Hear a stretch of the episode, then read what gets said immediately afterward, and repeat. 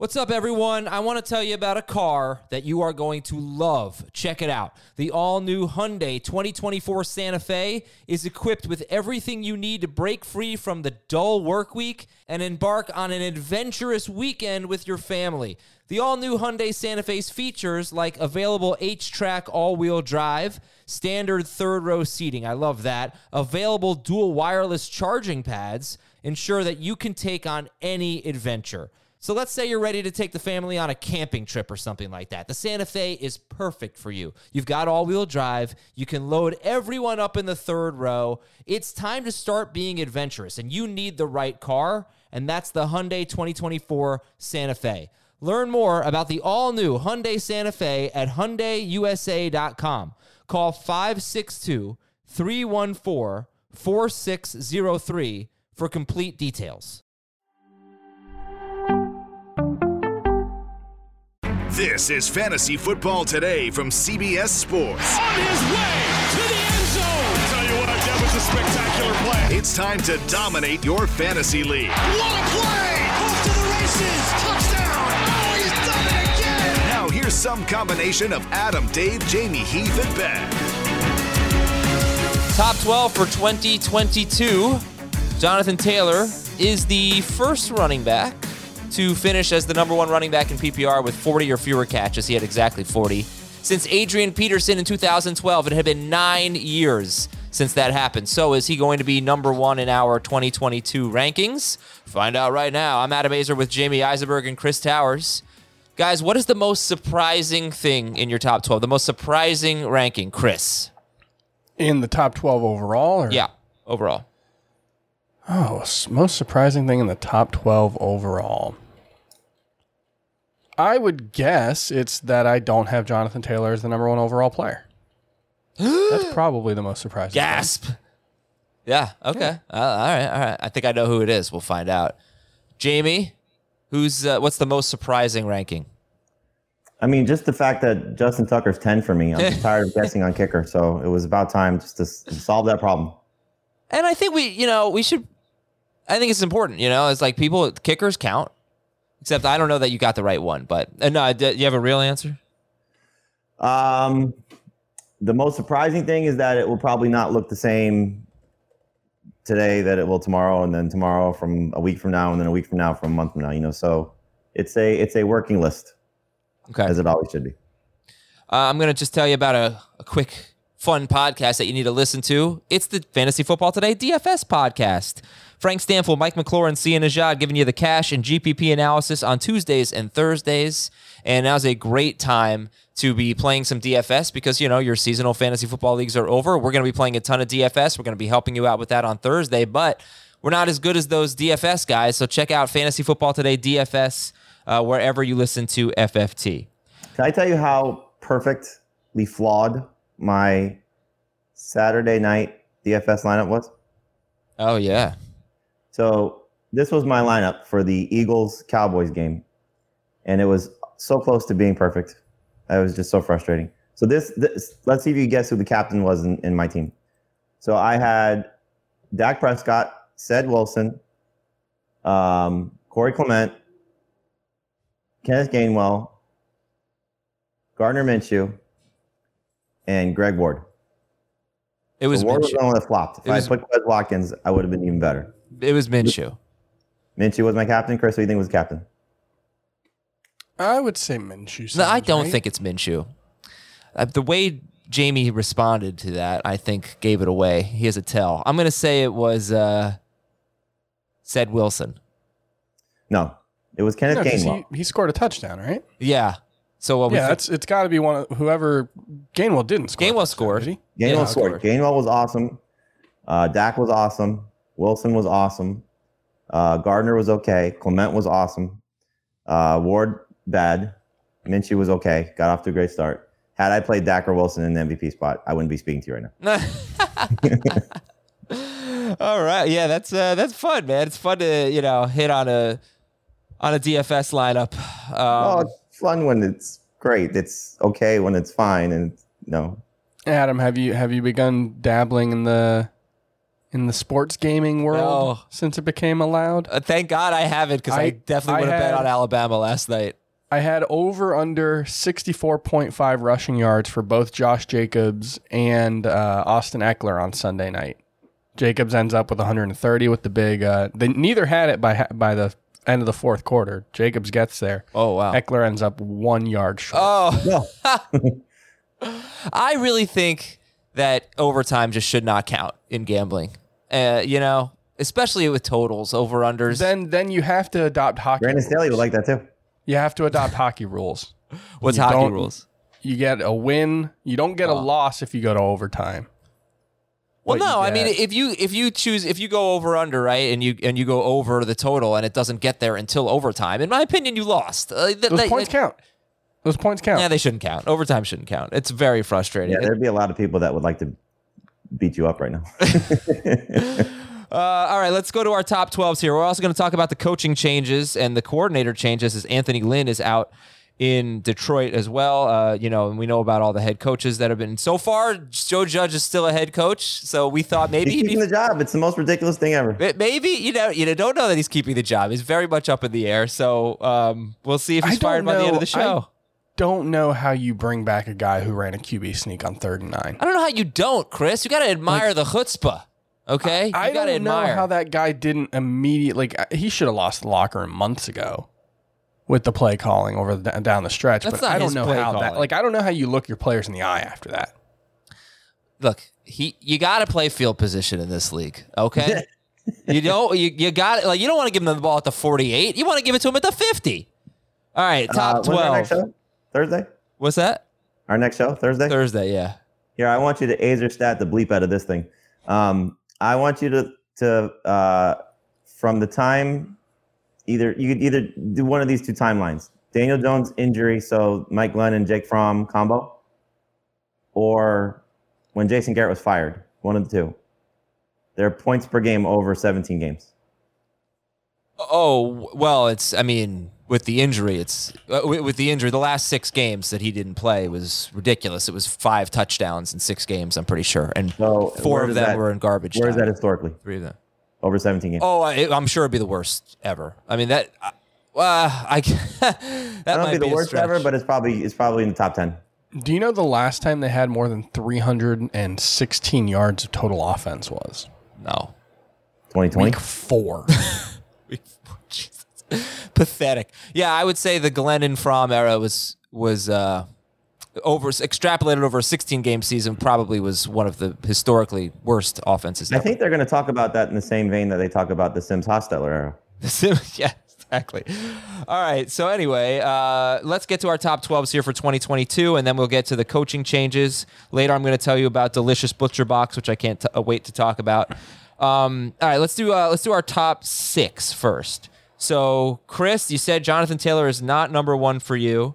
Who's number one through six? Yeah, I, I really hate Jonathan Taylor. He falls all the way to number two for me. I go Christian McCaffrey, Jonathan Taylor, Austin Ekeler, Cooper Kupp, Davante Adams for now, and Derrick Henry. So I think it's probably a slightly different order than most people have, but you know, I do we want to get into the Christian McCaffrey of it now or Uh, yeah, in a moment. sorry, sorry. Um, so this is, by the way, full PPR. So that's a huge distinction. Yes. Full PPR. McCaffrey, Taylor, Ekeler, Kupp, Adams, Henry. Jamie, your top six. Uh, my top six is Taylor, Ekeler, Dalvin Cook, Derrick Henry, Christian McCaffrey, Alvin Kamara. Taylor, Ekeler, Cook, Henry. You said McCaffrey, Kamara. Henry's four, McCaffrey's five, Kamara six. Yeah, I think we should start with McCaffrey, Jamie. You have him fifth, and I know uh, I know that it's tempting. I mean, I think we all feel the same way about McCaffrey. If he's healthy, he's. so, Correct me if I'm wrong. If he's healthy, he's number one. I mean, obviously, Chris feels that way. I feel that way. I think he's going to be number one per game. Uh, Jamie, Um, what about yeah, you? no, he's he's uh, he's easily the one that will move up the most, uh, probably of anybody in the top twelve, and that's saying you know a lot because he's already five for me. But um, it's uh, it's it's kind of a wait and see, you know, with him because it's not just his health. I want to see the offensive line was a complete disaster, one of the worst offensive lines in the league this year. Uh, I want to see who the quarterback is. Um, I hate Matt Rhule saying Sam Darnold's going to come back and and potentially be the starter. I'd like to see an upgrade there. I don't know who it will be, um, but um, there there are you know those three significant situations. And as of now, Matt Rhule is still the coach. I, I anticipate him being the coach, but they just made a slew of moves this morning of firing all their assistants on top of firing Joe Brady. So who's the coordinator? Is there any more competition brought in? Is the offensive line fixed? Is the quarterback fixed? He as himself is he fixed? So uh, understandably so with him, a lot of questions, but understandably so a ton of upside. All right, why is he number one, Chris? I think he's the best player in fantasy.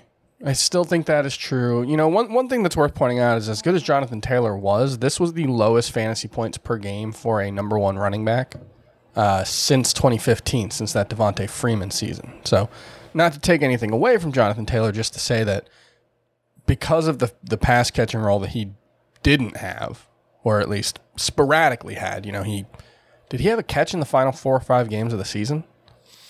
Oh, he had I zero heading into week 18 I don't know. over the previous four. So Oh, I'll tell you right now. You know, his game log up. Oh, he had three catches in week 18. okay, so he had three in the last five weeks. Uh, Uh, he had four. four?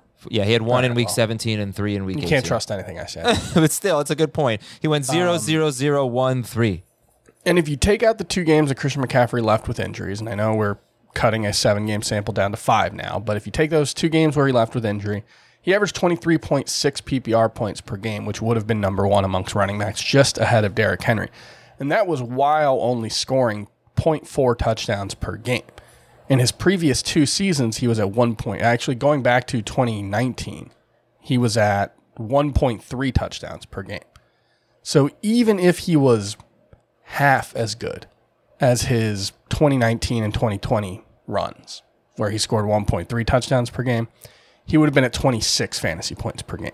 If he had scored at his 2019 and 2020 pace, he's at 28. So I just, I think you look at it and it's just when healthy, and that's the big question with Christian McCaffrey. When healthy, I think he's still not just the best fantasy player, the best player in fantasy. I don't think it's particularly close. I would expect if you project out 2022 right now, I would probably project Christian McCaffrey to be at least 10% better, if not 15 to 20% better per game than every other player in fantasy. I just I think his and you know, we've got questions about the quarterback, and we've got questions about the line, and we've got questions about the coaching staff, but one thing that I thought was very promising was I've seen a lot of people suggest, well, given the injuries, maybe they're not going to use him the same way they have in the past. Well, Matt Rhule yesterday said that one of the things they're looking for in an offensive coordinator is to find creative ways to use Christian McCaffrey more. You know, they talked about using him in the slot, that never really happened. So I don't think we're going to see a lesser role for Christian McCaffrey. I think he's still going to be in that incredibly valuable role. And as bad as Sam Darnold is, and as bad as the Panthers offense and organizational structure is, we've seen him be the best fantasy player since LaDainian Tomlinson. Yeah. In bad situations before. Yeah. He, wh- why does this keep happening? I keep trying to post a damn Twitter poll, and it keeps cutting off the R in Jonathan Taylor's name, and I look like Oh, an I've already. So I, I did a poll with the Fantasy Football Today newsletter. Uh, All right, then who I'm should just the fir- number one deleting it. overall pick be? And Christian McCaffrey wasn't even number two. People are mad at Christian. I know it's like they're it's it's basically the same stuff we heard about Joe Mixon They're coming it into the year. Um, to, to- Well, to illustrate, it's, it's yeah. not the same as Joe Mixon. I mean, well, it's the same No, as Christian Joe McCaffrey's Mixon. much better, but has missed more games. It's just the same in, in the sense that people were just mad that Mixon burned them with injuries, uh, and they didn't want to draft him again. And yeah, I mean it is two years in a row for for McCaffrey, and that is bad. But at his best, he has averaged twenty eight to thirty PPR fantasy points per Yeah. game, and Taylor averaged twenty two point two this year. Um, and even Derrick Henry early this season, when he was on that incredible run, was averaging twenty three point four. So I, I well, just Henry's Henry's finish for the season was twenty four point four. So, I mean, you know, his no, well, Yeah. it depends. I mean, what site are on you? our site. Where on whose site? On our site. Uh, I've got a twenty three point four. I'm not sure what the difference. I mean, I did. there. I looked at last night. If you go to our, our fantasy site, the homepage, Hmm. and go by stats by PPR, that's what it has. So if that's wrong, then that's wrong. yeah, I mean, either way, either way, Christian McCaffrey's best has been much four to five points clear of every single other player. Oh, when he's when he's right, he's right. He's the best. And There's so- no- There's no doubt about it. So it's just a matter of you know what you want out of your first round pick. And like I said, it's it's something that I think if we get to August and he's fine and there's no issues, and and there's some of the questions answered, most likely the quarterback is not going to be great. Most likely the offensive line is not going to be great.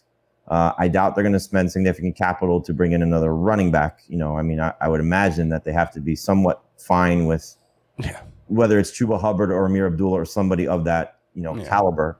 You know, Ch- Hubbard will definitely be there, but you know, will, will somebody like Abdullah be there?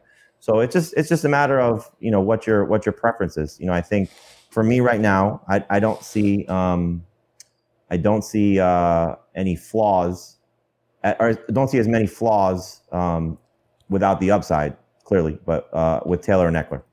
So I could see myself having McCaffrey third. The the one the I can see Jonathan Taylor ahead of him.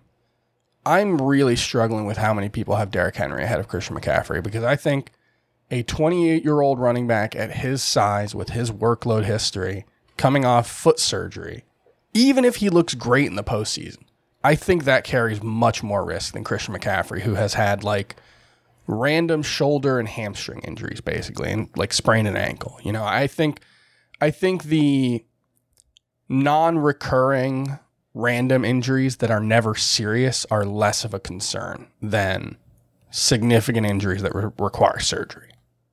That's a pretty good point because I have Taylor but one, sometimes, as we saw, like with with Arian Foster at the end of his tenure, uh, when soft tissue injuries injuries become a consistent problem, it's sometimes hard to overcome.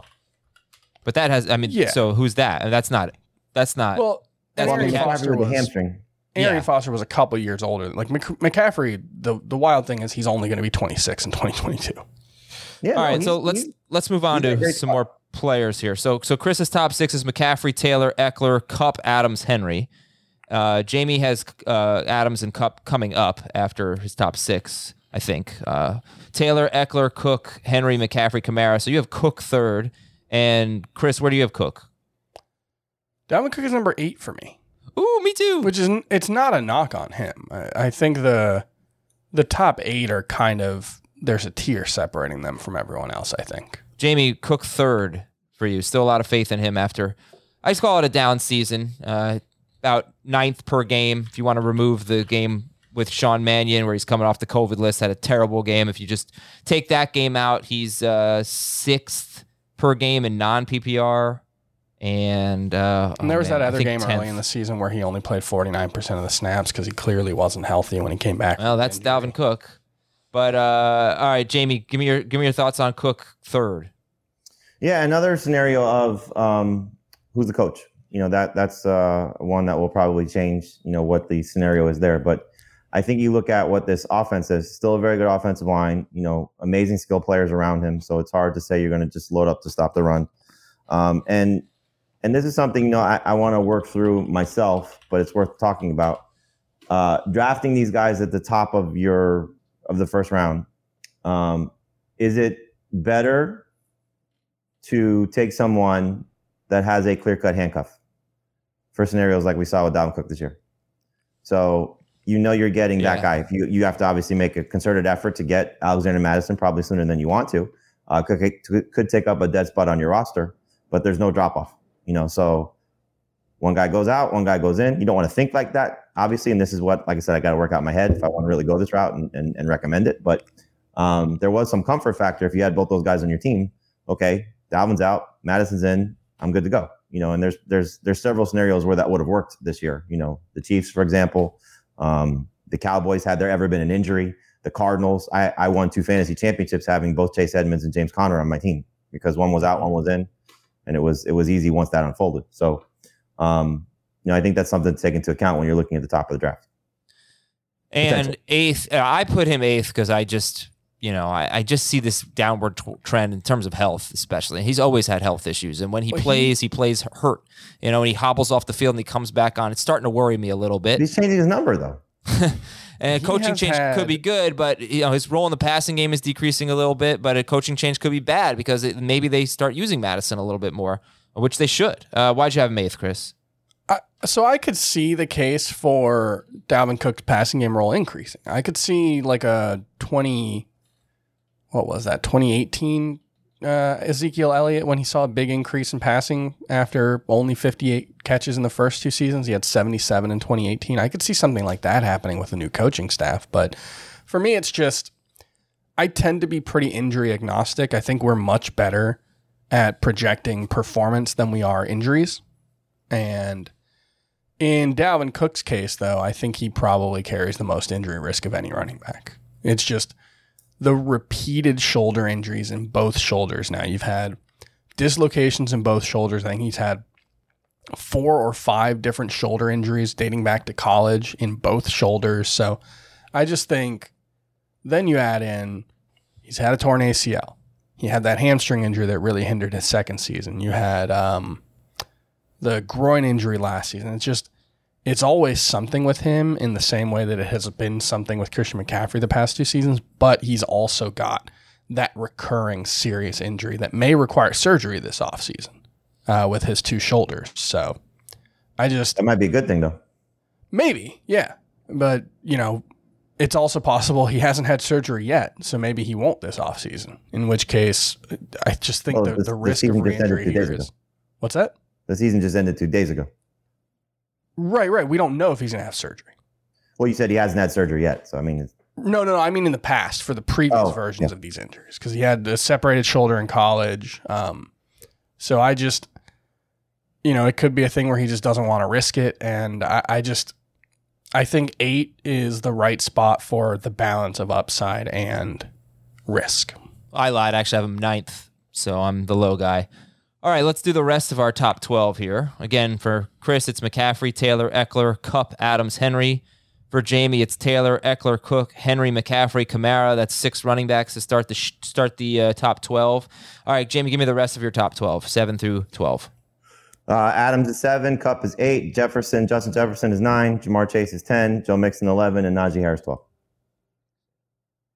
Okay. Receiver, receiver, receiver, receiver. Adams, Kupp, Jefferson, Chase, and then Mixon and Harris.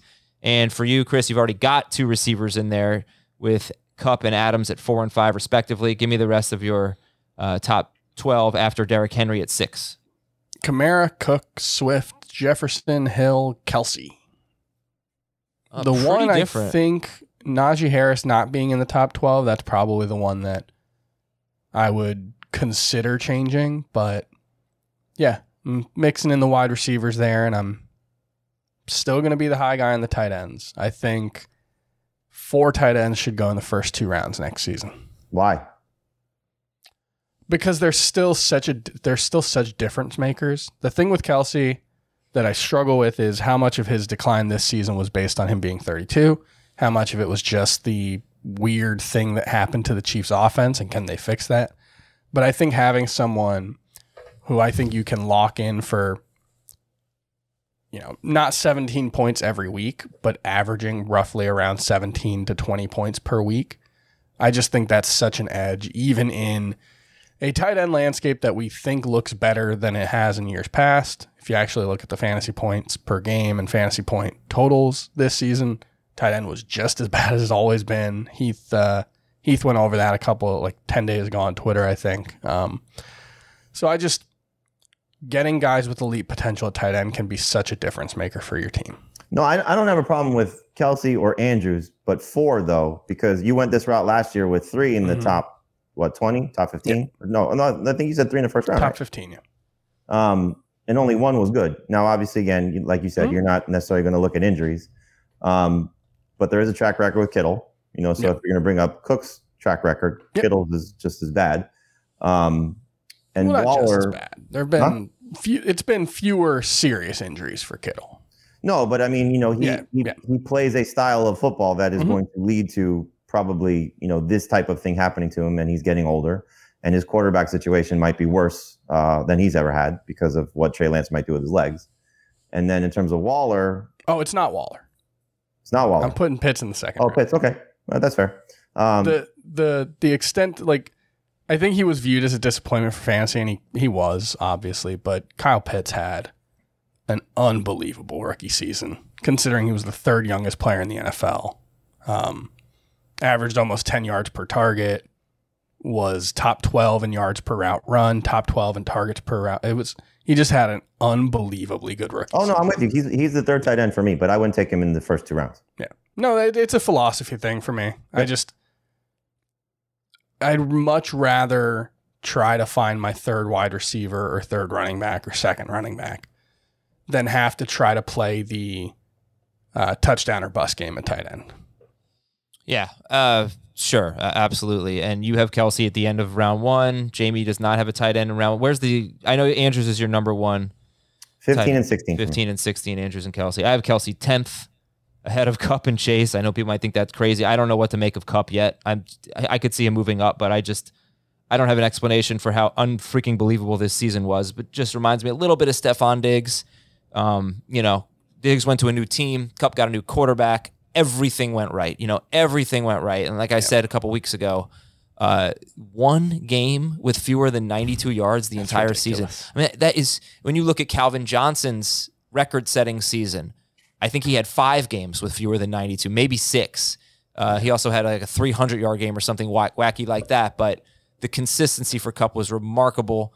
So it just felt like one of those years where everything went right, and there's just going to be some obvious regression next year. But I don't know. It's hard to it's hard to justify Kelce over him because you're right, Chris. I mean, I, I'm going to do. I, I have it that way right now, but it's it's tough. But it is the question of what happened to Travis Kelce and what happened to that Chiefs offense because you think. I mean, there was only six games. The first six games of the season, Travis Kelce's 16 game pace was 101 catches, 1,248 yards, 11 touchdowns. I mean, that's round one. That's top five value out of a tight end. And then the last 10 games, his 16 game pace was 80, it's still pretty good. 86 catches, 1,051 yards, eight touchdowns. That's very good. It's not Kelce like, but I don't know. I mean, the offense has really struggled for much of the last, I think, 11 games. I think Yeah. he missed one of those games. And the Yeah, no, playoffs. the, the last 11 games of Patrick Mahomes' season, he averaged 7.1 yards per attempt and a 4.6% touchdown rate. Those are decent numbers. Like that that would be a good like I don't know, Derek Carr season, but that's really bad for Patrick Mahomes who is sitting on a 6.4% touchdown rate and 8.1 yards per attempt. And yeah. And, and you know, Kelce. can they figure out how to adjust to the adjustments that defense has made to them? I have to think they will. They're so talented, but it is a risk betting on a soon to be 33 year old Travis Kelce. You know, the, Yeah. the number of tight ends who've been elite at that point in their careers is, I think, just Tony Gonzalez. yeah. So, Uh, uh, yeah, and he had fewer, he had 34 or fewer yards in four of his last five games, including week 18 when Tyreek Hill didn't even play. I know Kelce got a little beat up in that game, but it, yeah, it's it's We a got beat up in the last play. Kelce. Yes. No, he got beat up Mm-hmm. earlier in the game. He had a he like didn't he limp off That earlier was in the, last game? play of the game. He got he got the hip injury. Um. Oh, all right. I thought it was earlier in the game. He might have got hurt early in the game, but the injury that everybody was looking and concerned about was on the final on the final drive. We both we all have Mixon in our top 12, right? Or n- No. no? I do not. Oh, you do not. Okay, have you have Swift. So let's Mm-hmm. let's do that. Let's do a Swift versus Mixon debate here. Jamie, you you take Mixon over Swift. Chris has Swift over Mixon, and Jamie has Mixon 11th, and Chris has Swift 9th. Uh, Jamie, go ahead. You first word. Well, I, I think when you look at um, I don't have Swift 11th. I have Mixon 11th. No, no, no. Um, I said you have Mix. I'm sorry. You have Mixon 11th, and Chris has Swift 9th, and neither of you have the other um, guy in the top 12. uh, I just look at what Mixon, you know, hopefully will continue doing the passing game when he's been used in that capacity because I think you see what the upside is there. And it felt like down the stretch in all their big games, he was used in the passing game. It was like, we're not going to screw around with Samaje Perine anymore. Um, I hope that's the case moving forward, that he's, you know, going back to what they said in the offseason, last offseason of he's never coming off the field. Now, who knows where their postseason run ends, uh, what they do again to retool this team in the offseason. But this could be the best offense in the NFL next year. I mean, just based on what they have, the ascension of their quarterback, um, the play caller, and everything that's kind of fallen into place this year. Uh, I'm going to guess the the area of, of emphasis on their offensive side of the ball is going to be on their offensive line to add more pieces there. So he's to me in, in such a good spot to score so many touchdowns and just continuing to be a workhorse guy on that team. So Uh, the one I struggle with, honestly, is between him and Najee Harris because if the Steelers get a quarterback upgrade over what Roethlisberger has been and continuing to retool their offensive line, that's the one that I would move. Would be would be Najee ahead of Mixon. I, I love the upside of D'Andre Swift, but I still need to see a little bit more from what this team's going to look like. Yeah, Chris, you're higher on Swift, and I do wonder what you think about that now without Anthony Lynn there, and if that really decreases his catch potential. Which It's so much better without Anthony Lynn there.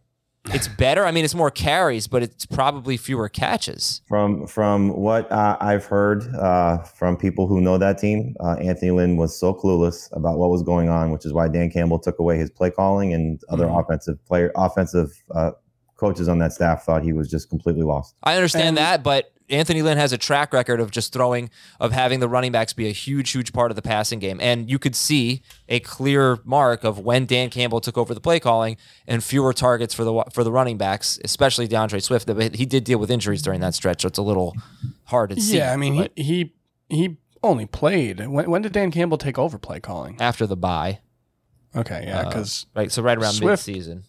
yeah, Swift only played. Okay, week nine by.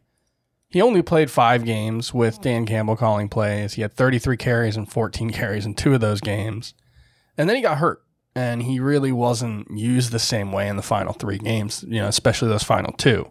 So, I don't know. I just look at the willingness Dan Campbell has to put his best offensive players in positions where they can get the ball in space in interesting ways. You saw the way they used him Amon-Ra St. Brown.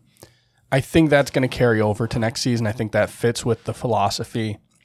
And I think that fits with D'Andre Swift's skill set. You know, yes, losing uh, Anthony Lynn did impact Austin Ekeler's role in the passing game a little bit, but not really that much. You know, he ended up with 94 targets in 16 games last this season. He also, was but he ended up with part. a with an offensive coordinator who was Alvin Kamara's offensive coordinator. You know, Right, but I think if you like have- Alvin the thing, the thing that's bad about Anthony Lynn, and this was, I think, a problem for Austin Ekeler, and kind of held him back a little bit, to be honest with you, is that he likes a bigger running back. I mean, he's talked about D'Andre that. It's why it's why he he wanted to play Jamaal Williams so much, Yeah. and so I think Anthony Lynn gone is is good for this team. okay. Yeah, I think when you have an Austin Ekeler, an Alvin Kamara, and I think D'Andre Swift, you know, I don't know if he's exactly in that category, but in terms of the skill set, the best way to use him is like those guys. I think you use them, and you know, I think we te- generally see that around the NFL. Alvin, Al- Alvin Kamara had a frustrating season, but his target share was still twenty two percent, I believe. So the issue there was just they didn't throw the ball much. They didn't run many plays in New Orleans, but they still used him that way.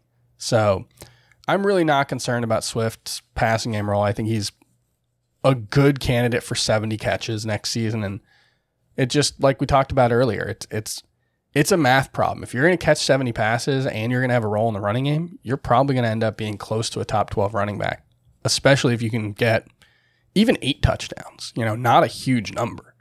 So Jamie, I just oh yeah, go ahead. Finish. I think he's in that Austin Ekeler type of range before Austin Ekeler made his, you know, really big leap this season. And where'd he end up for you, Jamie D'Andre Swift? Oh, he's he's in round two. He's top twelve run, top ten running back. I mean, you know, there's there's he's right behind this group. You know, so we're probably splitting hairs about where we're taking you know these these two guys. Um, but uh, this is another one. You know, I, I want to see. I, I really like what Detroit is doing. You know, I mean, this is an offensive line I think that doesn't get enough credit for you know what they what they have and and hopefully can keep.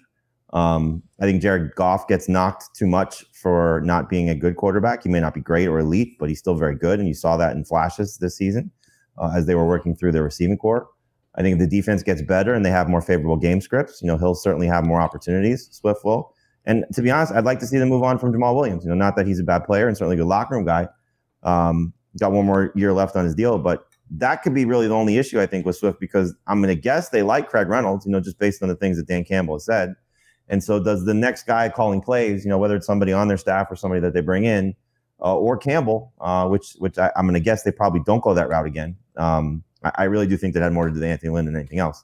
Um, if they do bring in a, a, different play caller, I don't think that's bad for Swift as a whole, but it could just be bad for maybe what his overall ceiling can be because of it might not be 70 catches because they don't want to use him fully in that role, or it might not be you know 200 carries because they don't want to use him in that role. You know, and this is another guy. You have to worry about maybe some injury concerns based Sure. on how end of college early early NFL career has gone to.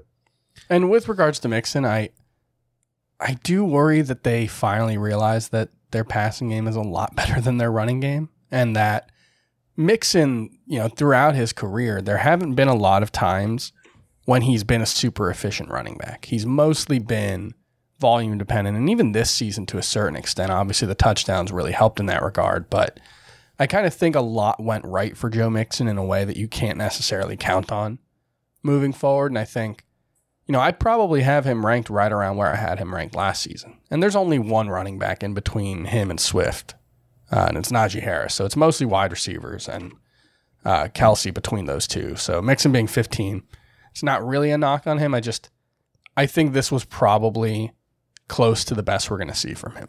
And I think Swift just has more upside. Yeah, per game he was fourth in non PPR, sixth in full PPR. That's Joe Mixon. I think it's interesting to compare his 2019 season to his 2021 season, which I'm going to do in just a second. But right now, I'm going to tell you about an amazing limited time offer for real. You've got like a week to take advantage of this.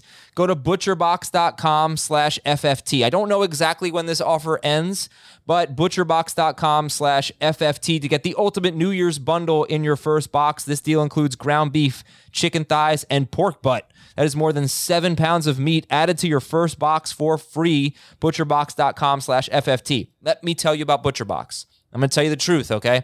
But first of all, meal prepping is difficult, and ButcherBox makes it easy. It's a subscription service that takes the guesswork out of finding high quality meat. You're going to the grocery store, you're looking for this type of stuff, you're not going to find it. Uh, they source their meat from partners with the highest standards for quality, so no more, no more searching that grocery store for the 100% grass fed beef or the free range organic chicken or the wild caught seafood and more. That's what you're getting in Butcher Box. Now, for me, a few nights ago, we made lasagna with the ground beef that we got from Butcher Box. Amazing. I didn't realize how good lasagna was. Don't I need to have that more often. Uh, tonight, I'm making pineapple chicken with the organic free range chicken that I got from Butcher Box. This could be the second time in three weeks. It's so damn good. And in order to make these meals as good as they need to be, you need the best quality meat. That's what you're getting from Butcher Box. You can customize your box. You get a curated selection of high quality meat delivered right to your home. No antibiotics, no added hormones. Each box gives you 8 to 14 pounds of meat, depending on which one you choose. It's packed fresh, it's shipped frozen for your convenience, so it saves you time. You don't have to go to the grocery store. You just choose a butcher box, comes right to your house. Remember, for a limited time, they're offering new members a great deal for the new year. Sign up at butcherbox.com slash FFT. You'll receive the ultimate New Year's bundle in your first box. Ground beef, chicken thighs, and pork butt. That's more than seven pounds of meat added to your first box for free. Get this New Year's bundle before it's gone by going to butcherbox.com slash FFT. Now, final word on the top 12. Just want to give you the numbers on Joe Mixon 2019 to 2021. In 2019, um, well, this year he had 15 more carries and seven more catches. He played 16 games both seasons. He averaged 4.1 yards per carry both seasons. That's that's very very similar. He did he was a little bit more efficient as a pass catcher actually in 2019, but 16 touchdowns this year. 8 touchdowns in 2019. So that was the difference between being a top 5 running back this year and 12th or 13th depending on the format in 2019. It was basically all because of the touchdowns and what happened. The Bengals were 30th in scoring in 2019. They were 7th, almost 6th, 2 points away from being 6th this year. So, workhorse running back on a great offense, you see the difference, the potential. 8 more touchdowns in 16 games. Uh, on a great offense compared to a terrible one. And that that will matter, that will factor in. And it's something we'll talk about throughout the offseason. All right, we're going to take a quick break. We're going to wrap it up with our thoughts on the coaching changes and the coordinator changes, although I think you already heard the Anthony Lynn analysis. We'll be right back on Fantasy Football today. The perfect combination of versatile athleisure and training apparel has arrived. Thanks to the visionary minds of New Balance, Clutch Athletics, and Rich Paul, the designs reflect the heart of the athlete and the spirit of the community. With rising defensive football stars Will Anderson and Chase Young on the roster, Clutch Athletics brings the best innovative gear to all athletes, giving them style and performance on and off the field. Learn more and purchase Clutch Athletics at newbalance.com. So back here, we'll go through the news and notes real quick. Good stuff for the playoffs here. Pete Carroll, well, for, sorry, for next season. We'll get to the playoff stuff. Pete, but for first for next season, Jamie, Pete Carroll expects Chris Carson to be ready for training camp. And Houston signed Rex Burkhead to a one-year $2.35 million deal. Do you think either Carson or Burkhead, as of right now on January 11th, do you think they'll be fantasy relevant in 2022? Carson for sure. If Penny leaves, I mean, he's a free agent. So if Penny walks and they don't add anybody of significance, so it's Carson and DeeJay Dallas and Travis Homer, and I don't know the status of their contracts, but um, I mean, Carson back as the lead running back for Seattle, and their status quo with Russ still there and, and Metcalf and, and Lockett, and Carson's right. He'll be somebody that you're looking at as a late second, late number two running back, uh, probably in that round five, round six range. I, I would like to see Penny stay, as we talked about yesterday, but um, Carson still could be, you know, their guy. And Tyreek Hill, Burkhead, no, okay. Tyreek Hill expected to play. Darrel Williams expected to play. Clyde Edwards-Helaire is making progress. Actually, a lot of great injury notes. Uh, Joe Mixon expected to play. Leonard Fournette expected to play. Tony Pollard's going to play. The Eagles are taking their guys off the COVID list. Everybody's expected to play. Yeah, the Packers are getting healthier. They've got two weeks, but they're going to have their tackles, their center. It seems like they're going to have hopefully their best pass rusher and cornerback. Uh, it's good stuff right now. Joe Grayson's expected to be fine. That's good. Who? Oh, MVS got hurt. We'll see if he's back in two weeks. Uh, so that's excellent. Now, as far as the coaches uh, go, for anybody playing in any playoff challenge, uh, I did a rank list that should be up by the end of the day on Tuesday, so you can check out. You know, just there's so many different formats. We can't get into all the specifics, but just I rank the players how I think that they'll go. The the best exercise I could tell you is map out the postseason. Most of these leagues are cumulative, so you want the guys that are going to play the most games, who everything's going to make the Super Bowl. Wildcard teams are the, the best ones to look at. We probably talk about this more on Thursday if you want to when we do DFS. But um, I think, you know, just if you're looking for some playoff challenge rankings, they'll be on the site. So, so far, Chris, we've had Vic Fangio, Mike Zimmer, Matt Nagy, Brian Flores fired as head coaches, Anthony Lynn out as offensive coordinator. What's the biggest fantasy deal here? What are you looking at? I think it's potentially either um, the Bears with Matt Nagy or the Vikings with Mike Zimmer, just because we could see a change in philosophy in those two situations that could have a big impact. You know, Justin Jefferson is, I think he's my wide receiver four. Nope, wide receiver three. And he, I think he might just be the best wide receiver in football at this point in terms of st- skill and talent. And if they decide to make him a 30% target share guy like he was down the stretch for a whole season, he could be the number one wide receiver in fantasy. So if they go with a coach who's a little more pass heavy and we'll use him more like a true Davante Adams, Cooper Kupp esque number one, I think you could join that tier for fantasy. So that's a big one. And then with Matt Nagy, it was just, he was so frustratingly unwilling to adapt to Justin Fields' skill set for most of his rookie season. And even, you know, eventually they started using Justin Fields more as a rusher, but it always felt grudging. And it was something going back to Mitchell Trubisky, who was a very good athlete for the quarterback position. If you go look at Trubisky's 40 yard dash, he ran the same 40 yard time as Deshaun Watson. And the best we saw of that Bears offense during Matt Nagy's time was the like eight weeks when they were using Trubisky as a rusher consistently. So I think they have to get a, court, uh, a coach who's going to use Justin Fields the way the Ravens use Lamar Jackson. And if they do that, I think Justin Fields absolutely has top 10 uh, QB potential. And Jamie, what are you looking at in terms of these coaches? Um, well, I like the fact that the Bears are talking to Brian Daboll. I think that would be good yep. for Justin Fields. Absolutely. You know, because we see what just Josh Allen has done. Um, you know, under even Tyrod, tenure. huh? Even Tyrod back in Buffalo days. Uh, even Tyrod Taylor, yeah. Uh, but I think you look at you know Dable seems to be somebody that a lot of people are getting excited about for a couple of different coaching um, uh, spots. Uh, the Vikings, I saw maybe Doug Pederson as a name that they mentioned, and that would be good. I think also from a standpoint of you know what they would do in terms of you know being creative offense. So I'd like to see offensive guys get those jobs. Um, mm-hmm. You know, and and I was thinking about Matt Nagy, Adam, with your whole Joe Judge thing. You know, yeah, Brian Flores is obviously a weird one. Like, why was he fired? You know, there, there's clearly something going on behind the scenes based on the reports hearing about power struggle, or you know, the Harbaugh factor because of Stephen Ross. But Matt, Matt Nagy, you know, when you were saying like, why do teams change coaches as opposed to maybe trying to fix the personnel. You know, I think that was your point.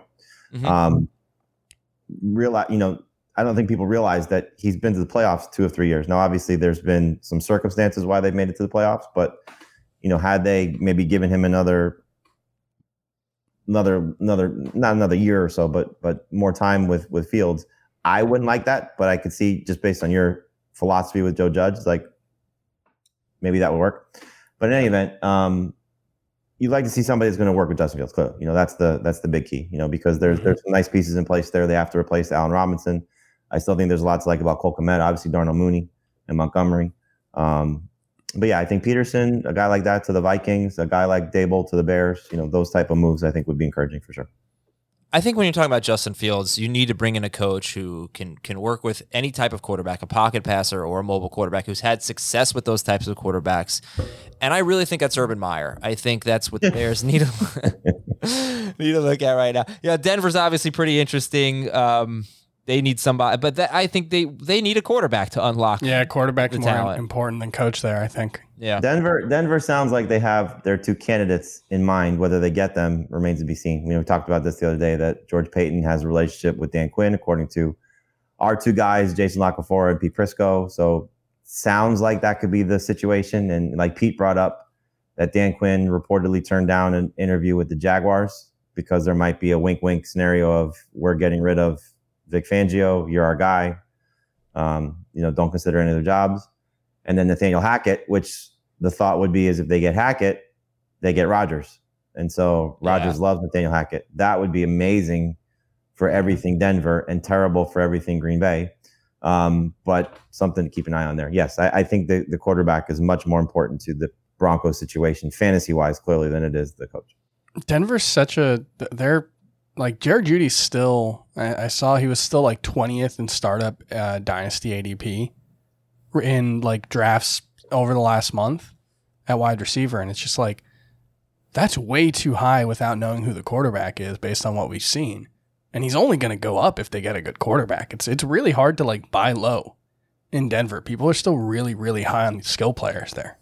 Well, I think you're buying low mostly on the other two, you know, because those two, you know, Yeah. Sutton is, you know, people are so sour on him, you know, and, and you see Patrick just cannibalizing him. And Patrick obviously is just the name that people don't either realize how good he has been um, based on the limited amount of time that he's touched the ball, but he's been fantastic. He- He's been their best wide receiver the past two seasons. yeah, I mean, well, two years ago, it's hard to say, you know, that that's a fair assessment because Sutton Sure. didn't play, but uh, you're right. He has been their best receiver. Did, and did he know, drop a pass didn't- on in week 18 for the first time all He's, he's, season? I think he's had a couple drops this year. if I'm not Has he? mistaken. Okay. Um, but he did not drop a pass in 2020. And and Noah Fant obviously has been a disappointment, but I think he's still a buy low as well. So if you can get the Broncos, you know, without having to overspend, and Jeudy's probably the one you have to overspend on, they're they're the the target. And we were saying this last year too. You know, buy low on these guys too because we thought they were going to upgrade, and, and all they got was Bridgewater. But maybe there's a bigger fish out there for them to get. Okay, and just uh, in case one of your teams is looking to hire a head coach and you want it to be an offensive head coach, the Cowboys, the Bucs, they're the top two scoring teams in the NFL. They have offensive-minded head coaches, but the Bills are number three. Sean McDermott was a defensive coordinator. The Chiefs are number four. We know Andy Reid. The Chargers are number five, and Brandon Staley was a defensive coordinator. So. Uh, it doesn't, you know, you can you can hire a defensive-minded head coach. He's got to hire the right offensive coordinator and have the right players in place. And uh, We thought that with Matt Rhule. You know that bringing in Joe Brady would be the, the answer. Oh, Matt Rhule, and that's another thing about McCaffrey. Matt Rhule wants to ru- probably lead the league in rush attempts. uh, we haven't really talked about that, but that that's that's what he's looking for in an offensive coordinator is like 30 carries a game. So uh, we'll see how that plays out. You got to have a good team to uh, do that. the Jay Gruden rumor scares me. Oh God, I, I gotta go, guys. I'm sorry. Uh, we are out of here. Sorry, that was really kind of a mean reaction to, to Jay Gruden. Uh, sorry, my apologies, Jay. Uh, we will talk to you on Thursday with a look at the weekend's games, some DFS talk, and some other 2022 talk as well. Please send us your emails at fantasyfootball at cbsi.com. Please leave your Apple Podcast reviews, your Spotify reviews. For Chris and Jamie, I am Adam. Have a great day, everybody. Talk to you on Thursday.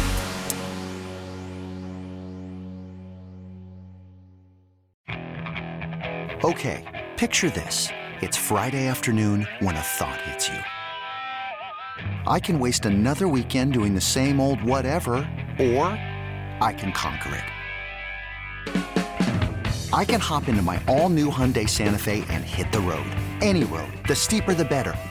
Because my all new Santa Fe is available with HTRAC, all wheel drive, so I can hit the trail without a worry in the world. Heck, with three rows and best in class rear cargo space, I can pack the whole family in with all our gear. We've got available dual wireless charging for our phones, so we'll never lose touch with civilization, and we won't lose touch with the primordial power of Mother Earth. So, which is it? Waste the weekend or do something a little more epic? And conquer it in the all new Hyundai Santa Fe. Visit HyundaiUSA.com or call 562 314 4603 for more details. Hyundai, there's joy in every journey.